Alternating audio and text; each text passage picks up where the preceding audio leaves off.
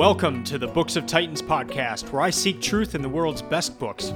I'm your host, Eric Rostad, coming to you from the beautiful Books of Titans studio in Franklin, Tennessee.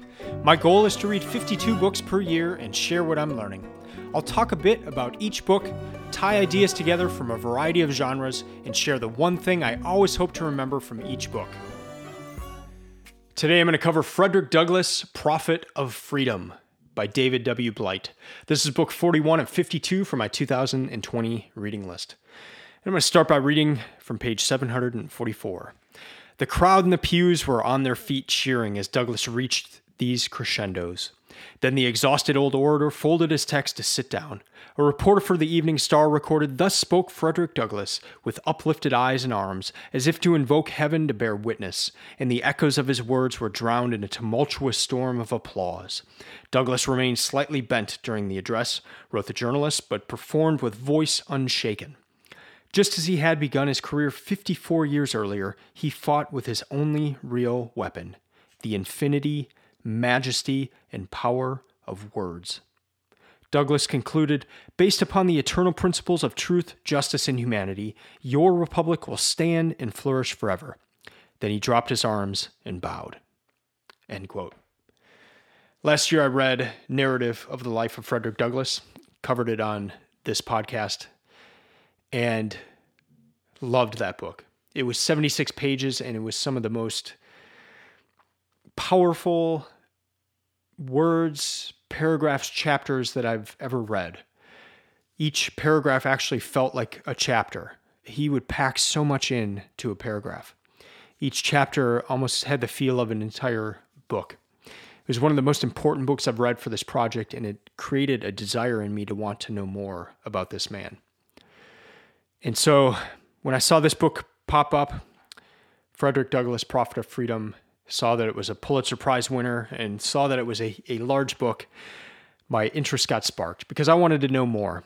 And Narrative of the Life of Frederick Douglass stops around the year 1844 when Douglass escapes slavery.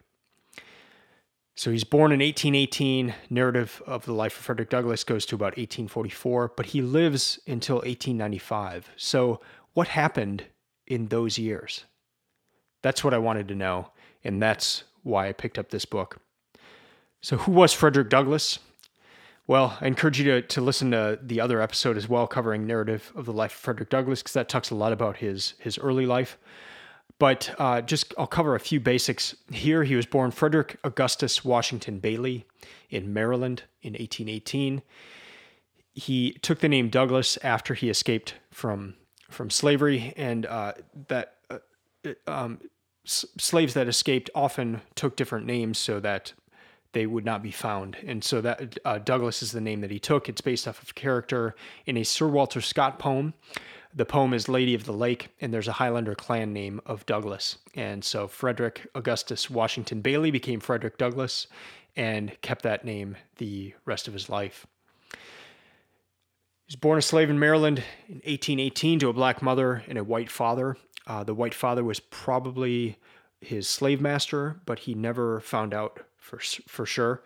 It actually kind of made me wonder if, with the, the DNA testing now, I just kind of wonder if, if his descendants, if they if they uh, did that, if if if they'd be able to find out. I don't know if it goes back that far, but um, be curious to to to see because he he kind of guesses who might be his father, but you're you, you're never sure, and Douglass even asks different people throughout his life and just never gets a, a solid response. At the age of six, he's dropped off by his grandmother to begin work. And so that was uh, the last time he saw his grandmother. And if you just try to imagine that as a six year old of being dropped off by the the woman who raised you and that's it you're you're you're you start working from that point you are a slave un- unbelievable. Uh, reading led to a, a huge breakthrough in his life. One of uh, his slave master's wives started teaching him how to read. That was a no-no, and uh, the the husband of that wife who was teaching Douglass to read told her that if she t- continued to teach him, it would forever make him unfit for the duties of a slave. Douglass caught on that uh, reading and education was important because of that and uh, taught himself to read. He had a conversion experience in the year 1831 where he became a Christian and began reading the Bible extensively. In on on Monday, September 3rd, 1838, he escaped by train from Baltimore to New York City. And this was one of the things I wanted to know because in, in Narrative of the Life of Frederick Douglass, he he says this. On the third day of September, 1838, I left my chains and succeeded in reaching New York without the slightest interruption of any kind. How I did so, what means I adopted, what direction I traveled, and by what mode of conveyance, I must leave unexplained for the reasons before mentioned. End quote. So again, that's from Narrative of the Life of Frederick Douglass. He does not want to get into how he escaped because he wrote this book in 1844, before the Civil War, before the Emancipation Proclamation. Slavery is still in play at this point. He doesn't want to give anything away. So I, I wanted to know how how did he get there? And I was thinking, you know, maybe some crazy story. You know, he the Underground Railroad or or something like that. But but he he took he took the regular railroad. Uh, but he got someone's free papers. So in, in Baltimore at that time, there were some free black men, and he got one of their papers and and used those to and pretended he was that person to to to be able to get on the train. And uh, he went from Maryland through Delaware, which was also a slave state, into Philadelphia, which was his first time on free soil, and then on to New York City and and then he uh, eventually settled in in in uh, Rochester, New York. From there, he became dedicated to the cause of abolition. was was helping other fugitive slaves gain their freedom, uh, get either to New York or even further on to Canada. Always had a lot of people in and out of his household, and then began speaking. And that is one of the main things that, that Frederick Douglass is known for. He would just do these extensive tours speaking. He did them in uh, in in Britain, in England, Scotland, and in Ireland, and all over the U, the United States. So he met with a lot of different presidents. I'll get into that a little bit later in this episode. And he became Marshal of Washington, D.C. And here's what that entails. I'll read a little section here. Shortly after the inauguration in early March, Hayes, so that's uh, Rutherford B. Hayes, put Douglass Douglass's name forward for Marshal of the District of Columbia. The appointment as Marshal was the first time in American history that an African American was nominated for a position that required Senate approval. In effect, he helped run the federal court that once adjudicated fugitive slave cases. A little later on, he said, One paper could not resist the ironies of this former outlaw slave, now so central to law enforcement in this role. Uh, end quote. Also, uh, one of the roles for this position of uh, as being Marshal of D.C. is that he would march the outgoing president out and then march the with the incoming president coming in. So he he would be right up there with the the outgoing president and the incoming president. He had great worldly success in the in the sense of of speaking all over the world, um, making great change uh, in in people's mind, speaking to black audiences, to white audiences.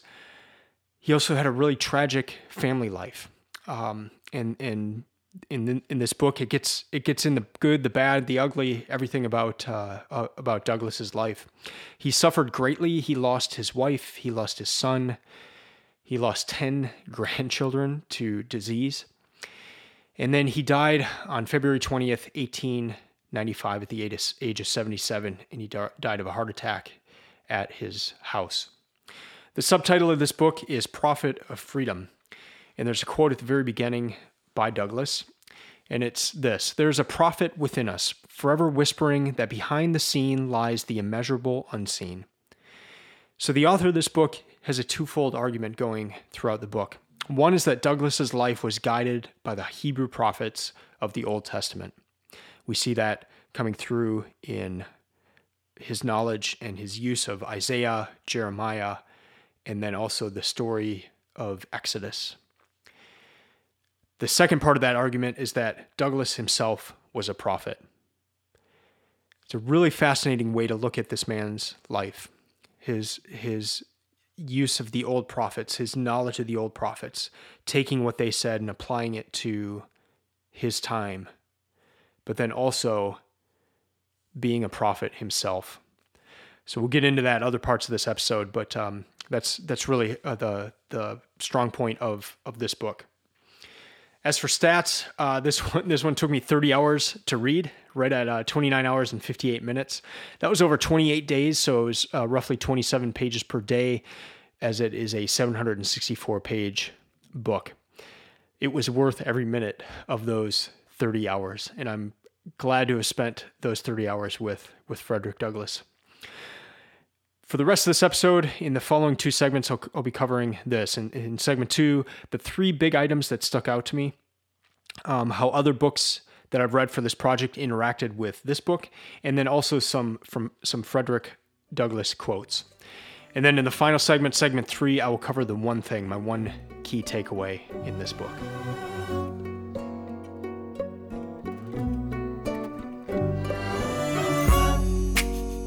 I want to put a quick feeler out there in hopes that someone who's listening might have some more information. When I was reading this book, I was I was amazed at the trips that Frederick Douglass did, not only in the United States but also abroad. And on, on a couple trips, he he spent a lot of time in Scotland, once in 1846 and then again in 1860. And he just traveled all over Scotland and would give would give speeches. This was the time that George MacDonald was alive in Scotland. And George MacDonald is my wife's favorite author. I read a book by him this year and uh, uh, last year, and I, I plan to to read at least one book a year by by that author. So I've I've started getting really interested in in him. And as I was reading this book, I was I was just wondering, did George MacDonald and Frederick Douglass ever meet? I looked at Douglass's itinerary uh, in in his trip in 1846 he spoke in Aberdeen, which is about 40 miles from Huntly, which is where George MacDonald lived. So it's possible that, that MacDonald could have traveled to see Douglass speak, uh, or even uh, seen him in, in Glasgow or, or Edinburgh. Uh, in, in one of the other speeches. So it's just a curiosity on my part. If, if you have more information on that, I'd love to know. The other reason that, that, that it sparked an interest is I saw a familiar term used by both men, and that the term is fair play. Douglass used it in, in this way. Here's a quote from, from this book. His speech, according to one account, came with two stern messages prescriptions for self help and hard work for blacks, and for whites, his plea to give the freedman fair play and, and to let him alone. End quote. For George MacDonald, fair play, he, he often spoke of fair play with the justice of God. And so here, here's a quote by MacDonald The justice of God is this He gives every man, woman, child, and beast everything that has being fair play. End quote. So that term, it just stuck out to me in, in the fact that both men used it so often. And uh, it could just be coincidence, but it got me thinking. I, I, I just wonder if they met. And it'd be, it would have been, it'd be so cool to know if the two men met. But so if you if you do know if, if that's written somewhere, I just a quick search online didn't didn't put anything together of the two men having a, having met, but uh, I'd be curious if they did. So back on to the to the episode here. I want to cover three things that stuck out to me in this book, and the first is this: just how douglass's life paralleled the narrative of the life of the nation. So let, let me uh, just read a, a quick paragraph here, and this was as Douglass was returning to areas where he had once been a slave. The newspaper wrote this He left our county under compulsion. He comes back by invitation. Not to ask pardon to those whom he had disobeyed, but to extend pardon to those by whom he had been wronged. He left as a fugitive.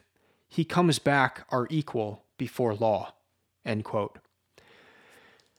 This theme comes up a lot in in this book, where Douglass returns quite often. He even meets his old masters, his old slave masters, and this this contrast of of freedom versus slavery. But after the Emancipation Proclamation, after the Civil War, Douglass traveling to the areas that he was once a slave, and so his life spans this chasm. He he grew up under slavery. He escapes to freedom, and it follows the story of what's happening in the nation as a whole. And it's just a, a an amazing thing. There's another part where he returns to Baltimore, and I want to read this part. It was as if he announced that one of the swift winged angels, the sailing ships of the bay of which he had yearned to fly while imprisoned by Covey, had brought the exiled son home. End quote. What that refers to is a very vivid part of narrative of the life of Frederick Douglass. It's one th- one thing that I, I always remember from from that book, and it's a part.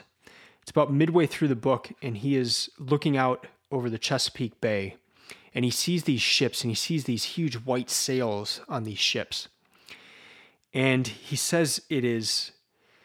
Oh, let me read it. This is from Narrative of the Life. You are loosed from your moorings and are free. I am fast in my chains and am a slave. You move merrily before the gentle gale, and I sadly before the bloody whip. You are freedom's swift winged angels that fly round the world. I am confined in bands of iron. Oh, that I were free! Oh, that I were on one of your gallant decks, and under your protecting wing. Alas, betwixt me and you the turbid waters roll. Go on, go on. Oh, that I could also go if I could fly. Oh, why was I born a man of whom to make a brute? End quote. So it's just this vivid imagery of him looking across the Chesapeake Bay. And then we go back again to the quote I just read in, in uh, Prophet of Freedom book. It was as if he announced that one of the swift winged angels, the sailing ships of the bay on which he had yearned to fly while imprisoned by Covey, had brought the exiled son home. So again, that that that shift of before and after narrative comes up a lot in in different ways as well. So just the narrative of Douglass's life further on, constantly reinventing himself, but staying with a solid core. The question is brought up in this book what does a radical reformer do if his cause triumphs? And that's, that's where Douglass found himself uh, to, to some degree after after the Emancipation Proclamation, after after the Civil War. He had a lot of work to do after that, but he he constantly reinvented himself, but but stayed true to himself as well. Takes it a step further though in this book, in that it's not only his life that is the narrative, but Douglass creates a narrative of what is going on in the United States at this time. Actually, the the disunited states in, in many ways. And so Douglass had a, a, a narrative ready for that. And, and I want to read this one section here. Douglass envisioned the revolution the country now faced as an excellent instructor, especially about the nature of the enemy. He saw in America experiencing an epic upheaval the drama needed a plot and direction, heroes and villains, and Douglass possessed a ready made narrative. The slaveholders and their insatiable desires for more expansion, profits, power, and therefore human chattel to achieve their aims had overreached and brought down divine wrath in a political revolution to resist them. Douglass was fond of the Greek proverb that he employed in one of his Sunday lectures Whom the gods would destroy, they first make mad. In editorials later in the summer, he would put it in other ways The slaveholder must be master of society, otherwise, he cannot long be master of his slaves. Douglass's greatest hope was that a sufficiently outraged northern people would fight to defeat this mortal enemy of humankind. End quote. Second thing that really stuck out to me in in this book was his meetings with Abraham Lincoln. I didn't know this. Uh, Douglass met with Abraham Lincoln three different times. There was actually an invitation for a fourth time and Douglass had a speaking engagement. He had to turn it down and, and apparently regretted that uh, because it wasn't long after that uh, that Lincoln was assassinated. But uh, there were some really amazing scenes, some pictures of these two men meeting that that show up in this book. There was a stunned Douglass when Lincoln invites him to the to the White House. It says here Lincoln stunned Douglass by inviting him to the White House for an urgent meeting that, in the view of the black leader, would change almost everything once again. This was the second time that they met, and there's an amazing scene of Douglass waiting for the meeting. As Douglass sat in the reception room at the White House awaiting his interview with the president on August 19th, Douglass had a chance encounter with Judge Joseph T. Mills of Wisconsin, who was also awaiting an appointment. In his diary, Mills recorded telling the president the story of how dark it felt in the reception area. So dark that there in the corner, said Mills, I saw a man quietly reading who possessed a remarkable physiognomy. I was riveted to the spot. I stood and stared at him. He flashed he raised his flashing eyes and caught me in the act. I was compelled to speak. Said I, Are you the president? No, replied the stranger. I am Frederick Douglass. End quote. I love that. Check this out. I saw a man quietly reading who possessed a remarkable physiognomy. Frederick Douglass is about to meet with Abraham Lincoln, and he's just sitting quietly in the corner reading a book. I, I just love that. I love that scene and just the the self possession and the the calm of of being able to just sit there and read while you're about to meet the president. But just further to the this man who is born into slavery being asked, being personally invited by the president to meet with him. A final meeting was right after the second inaugural address by Lincoln. Uh, Douglass goes to the White House after the the day's festivities, and here here it goes. Then followed a scene for the ages, as Douglass tells it. Here comes my friend Douglass, announced the president for all to hear. Lincoln said he had seen the orator in the crowd that afternoon listening to the speech and was eager to know his reaction.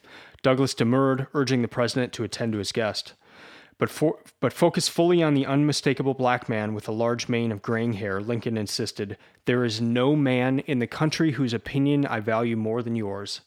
Mr. Lincoln, replied the former slave from Tuckahoe, that was a sacred effort. We do not know what smaller, deeper talk ensued as the other guests crowded into this special meeting of two parts of America. We can only guess at the thrill in Douglass's heart knowing that the cause he had so long pleaded a sanctioned war to destroy slavery and potentially to reinvent the American Republic around the principle of racial equality might now come to fruition. Standing in the White House East Room, the Chesapeake Bay no great distance out the windows to the east, Douglass could fairly entertain the belief that he and Lincoln, the slave, the slaves and the nation, were walking that night into a new history. Just an amazing scene there, and again, uh, sorry, quote ended. Amazing scene there. Just and again, Chesapeake Bay brought back into into the mind uh, this this this shift, this change of of slavery to freedom, and and uh, these these meetings with with Lincoln that were were just so special.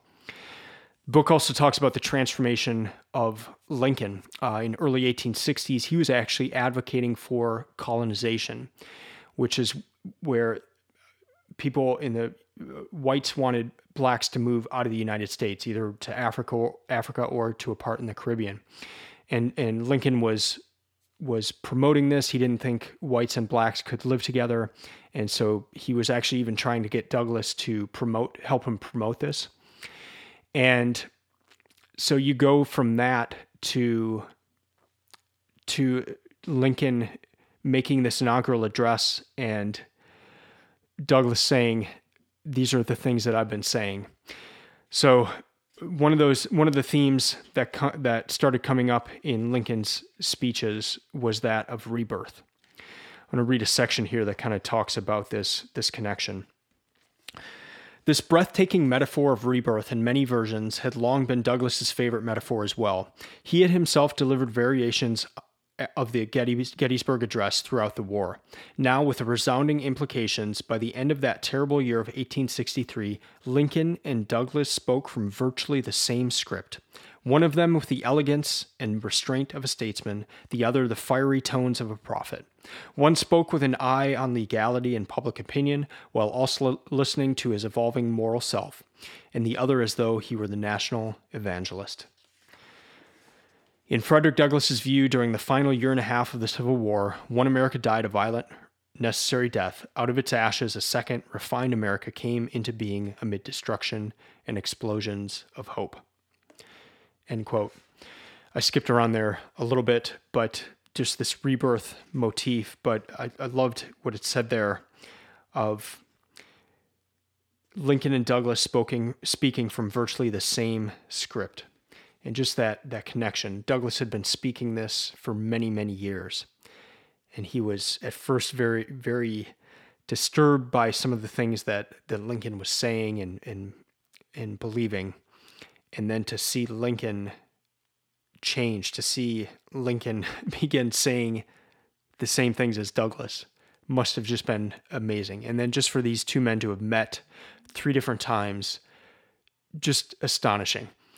Douglass met with many other presidents after that, including a just really disturbing meeting with Johnson, who became president when Lincoln was assassinated. Uh, just a very derogatory meeting uh, in in every sense. Uh, the president basically ridiculing Douglass, but um, was respected by by many of the other presidents. So that was my second thing: the just these meetings with uh, Lincoln and then also other presidents. The third main thing that stuck out to me in this book was was this idea of of Douglass being a prophet and then also pulling from the prophets of old. So pulling from from the Old Testament, from Exodus, and then the prophets of Isaiah and Jeremiah, especially. So read different parts of how this played out in in Douglass's life. So he pulled Isaiah from his arsenal and delivered what he believed the churches deserved. Bring no more vain oblations. Incense is an abomination unto me. The new moons and Sabbaths, the calling of assemblies, I cannot away with it.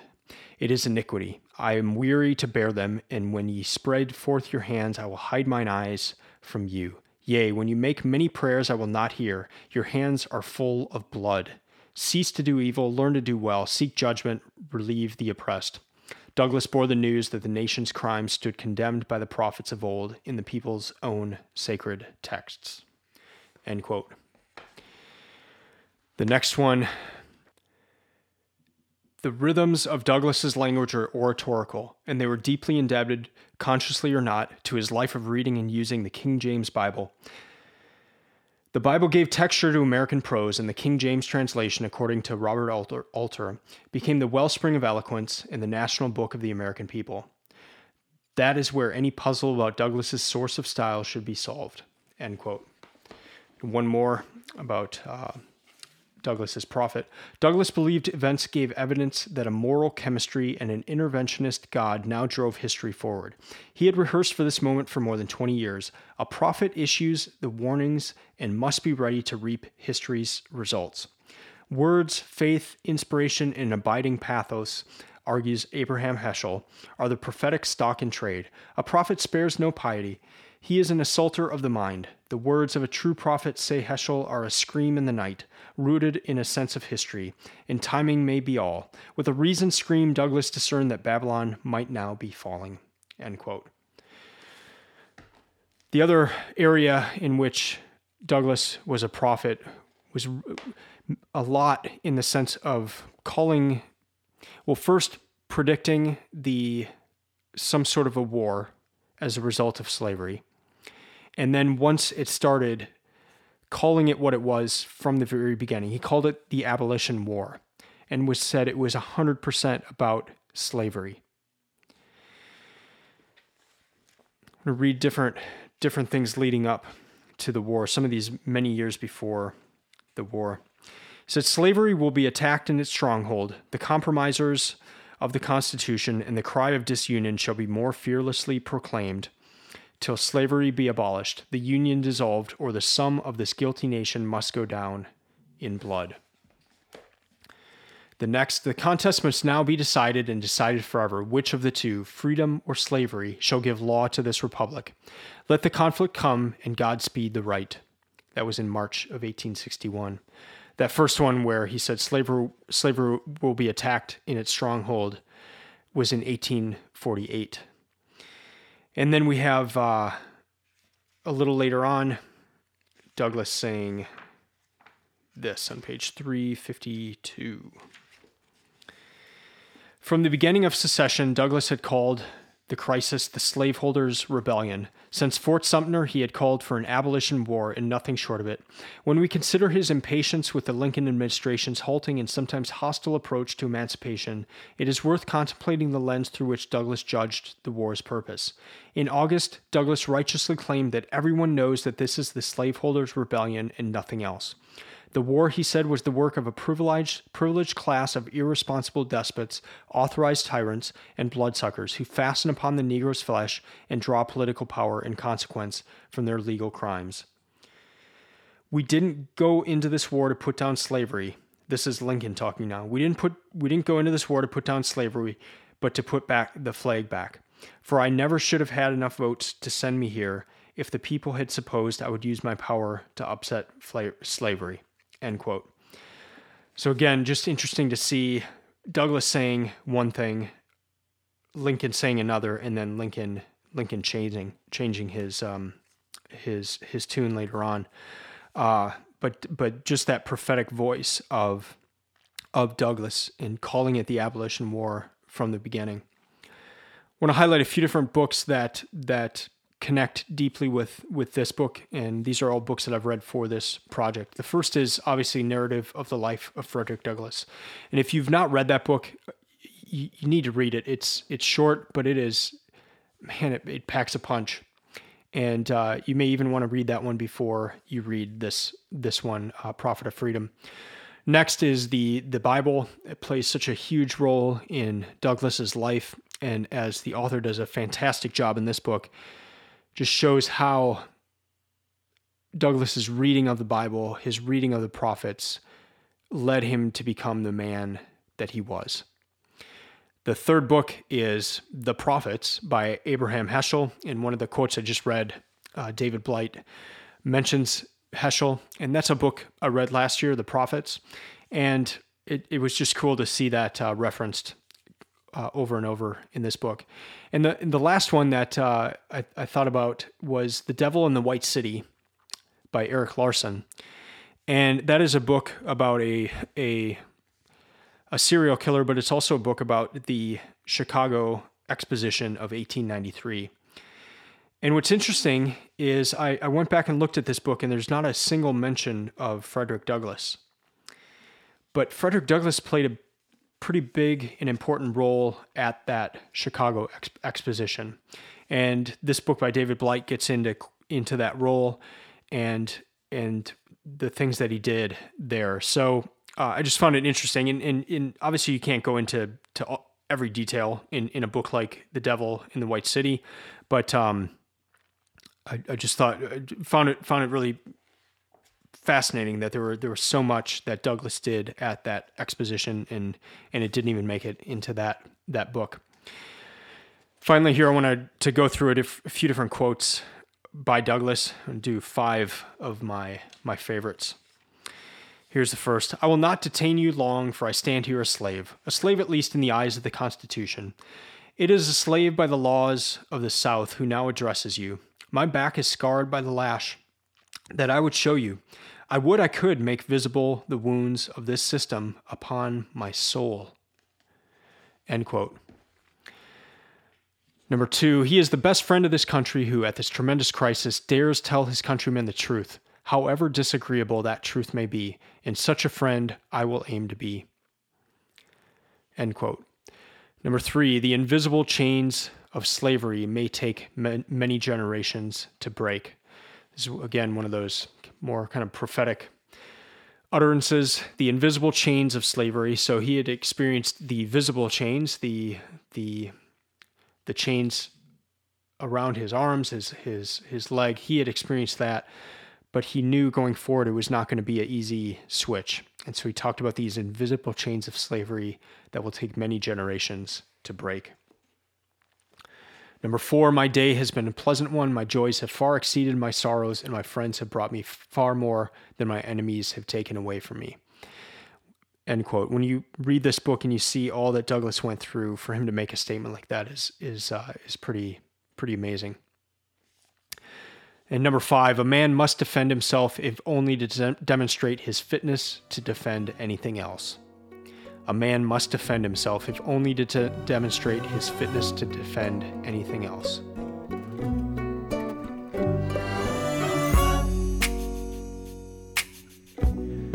In these episodes, I always cover the one thing. I end each episode with the one thing I always hope to remember from each book. Oftentimes, it's also the thing that has stuck out to me the most as I've read the book, and that's the case with with this one. I want to read a little anecdote from the third to last page in the book. As the meal ended, all repaired to the sitting room, and the old orator, Douglass, demanded they all sing. Grandson Joseph took the lead on the violin, and someone else played the piano. Grimke remembered poignantly in the singing he, Douglass, took the lead. The guest left this unforgettable image of the host. Standing in the doorway between the sitting room and the hall, with violin in hand, he struck up In Thy Cleft, O Rock of Ages, and sang it through to the very end with a pathos that moved us all. It seemed to take hold of him so. Grimke witnessed Douglass's spirituality in full force. I can almost hear now the deep, mellow tones of his voice and feel the solemnity that pervaded the room as he sang the words, In the sight of Jordan's billow, let thy bosom be my pillow. Hide me, O thy ro- thou, thou rock of ages, safe in thee. Grimke felt a kind of presentiment that the end was near, that he, Douglass, was already standing on the very brink of that Jordan over which he was soon to pass. End quote. There's a lot going on in this scene. First, Douglass's grandson is there, and his grandson plays the violin. He is actually a concert violinist, and one whom Douglass himself has has given a lot of money to to be able to pursue this love of the violin. So the grandson's there, and he's leading on the violin. You also have Douglass standing with his own violin, and Douglass taught himself to play the violin and would play it at different points in his life. Third, it, this story is being told by Grimke, who is um, a, a, Presbyterian minister who had actually married Douglass and his second wife. So uh, close friends, and he had him over. Douglass had him over at at his house. Fourth, this is three weeks before Douglass has a heart attack and dies in this same exact house where this scene is taking place. And fifth, knowing that, knowing that this is just three weeks until he dies, he, you, see, you see a man here standing, singing with his full heart and singing with his full soul he did not lose his faith. Amidst it all, as you as you read this book and you and you see the hardships, you see the the hardships in his own family, you see what he went through as a slave, the pain, the the derogatory comments he had throughout his life, getting kicked off trains for being black, all of these things, and yet with three weeks to go in his life, he stands and he just sings in his deep baritone voice this hymn with everything inside of him.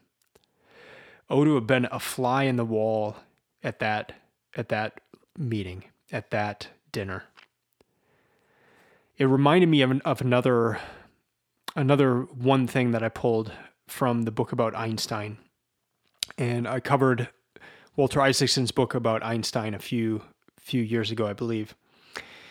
And the the one thing from that book, the the one story of of the man was not the the speeches he gave or the time in front of all the all these people or the theories he came up with. It was when Einstein was invited to a, a prayer meeting. And Einstein was Jewish. He was he was atheist in in in a lot of ways in in his beliefs, but he was invited to a prayer meeting a Christian prayer meeting in the United United States, and that prayer meeting was called together to pray for the Jews being persecuted by the Nazis in Germany. Einstein had experienced some of that himself. He'd been effectively kicked out of Germany where he was working because he was Jewish. He had family members and friends who uh, were being persecuted and were being killed by the Nazis. And so, as a Jew or even as an atheist, the last place you would ever picture Einstein showing up is at this meeting, a prayer meeting of Christians. But he goes, and it's one where they just go around in a circle and pray. And when it comes to him, he has his violin with him. He stands up, picks up his violin, and plays a song with all of his heart, and then sits down, never, never uttering a word. And that was my one key takeaway from that book, and it, and it reminded me a lot of this of this scene in, in Douglass's life. Of all the adulations, of all the things that that Douglass did to have this scene at the end of his life that spoke more to me than than all of the these other things that that he did in his life just this this strong faith to the end so that's my one that's my one thing my one key takeaway it was such a beautiful scene such a beautiful thing to to consider when I read books, I have different methods of marking to signify when something is important. So one of them is just simply underlining, and I'll underline uh, or kind of mark off whole sections if, if it's if I think it's important.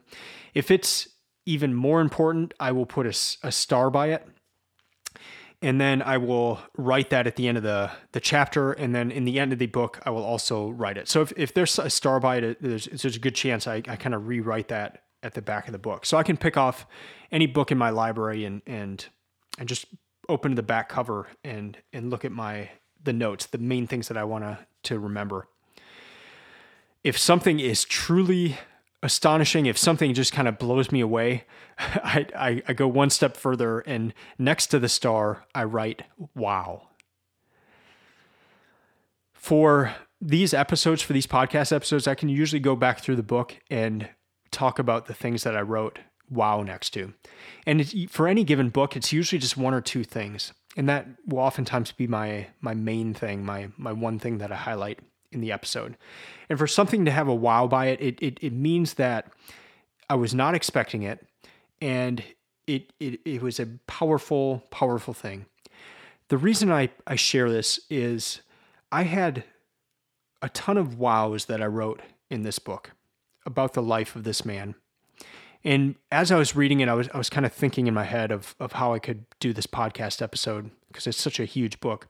And maybe I would just cover the things that I wrote now wow next to. But as I was preparing for this episode, I wrote wow so many times that this episode would have been too long. And this this was just one of those books. It, it, it was it was full of of amazing stories of, of an amazing life, I, I really want to encourage you to read this book. It is long, it took work, but it is one of the most important books I've read for this project. I would place it probably in the top 10. It's not because of the prose, it's not because of, of the incredible writing. Yes, it, it won a Pulitzer, but that's when you read this book, you're not thinking about the author, and much to the author's credit. This book wows you because of the man, because of Frederick Douglass and what he did and what he said, and the profound impact he had and continues to have on the United States. Throughout reading this book, I, I had a really strong desire to hear Douglass's voice. And I, I just didn't know enough about the history of recordings to know if, if at the time of his death in 1895, if that was even possible. But that question was actually answered in this book. And towards the end of Douglass's life, he's at a, a friend's house, and that, this friend has a phonograph. And here are some of the things that, that Douglass says. The phonograph brought me nearest to a sense of divine creative power than anything I have witnessed before. It raises the question as to the boundary of the human soul, the dividing line between the finite and the infinite. Douglass's reaction to this machine revealed much about himself. He found something solemn in the thought that though being dead and turned to dust, a man's voice may yet live and speak. His reaction was genuinely spiritual. I feel, uh, and this is quoting Douglass, I feel somewhat over this instrument in your hands as a man feels when he embraces religion. The faces and forms of our departed were important, but the thing makes us hear their voices. Uh, that's the end of Douglass's quote, but I'm still in uh, Blight's quote here. We have no evidence that Douglass ever recorded on a phonograph, but he desired nothing more than that his spoken and written voice would survive infinitely for human humankind. Survive it did by other means. End quote. Thought that was beautiful, and how much I would love to hear that baritone voice giving some of these speeches. We we don't have that.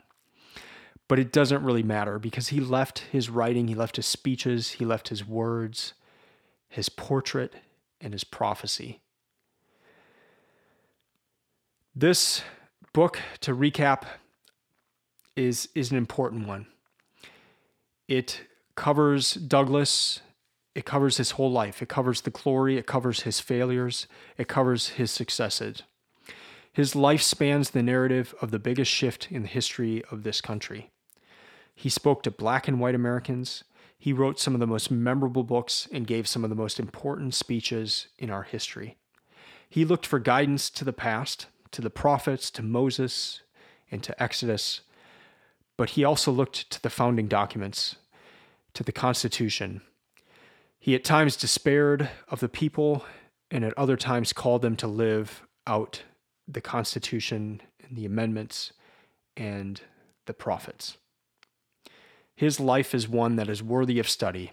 It is worth 30 hours of your life, at least, to study this man. And I strongly encourage that you read this book. That's going to do it for this episode. Thank you for listening. I'd love to hear from you.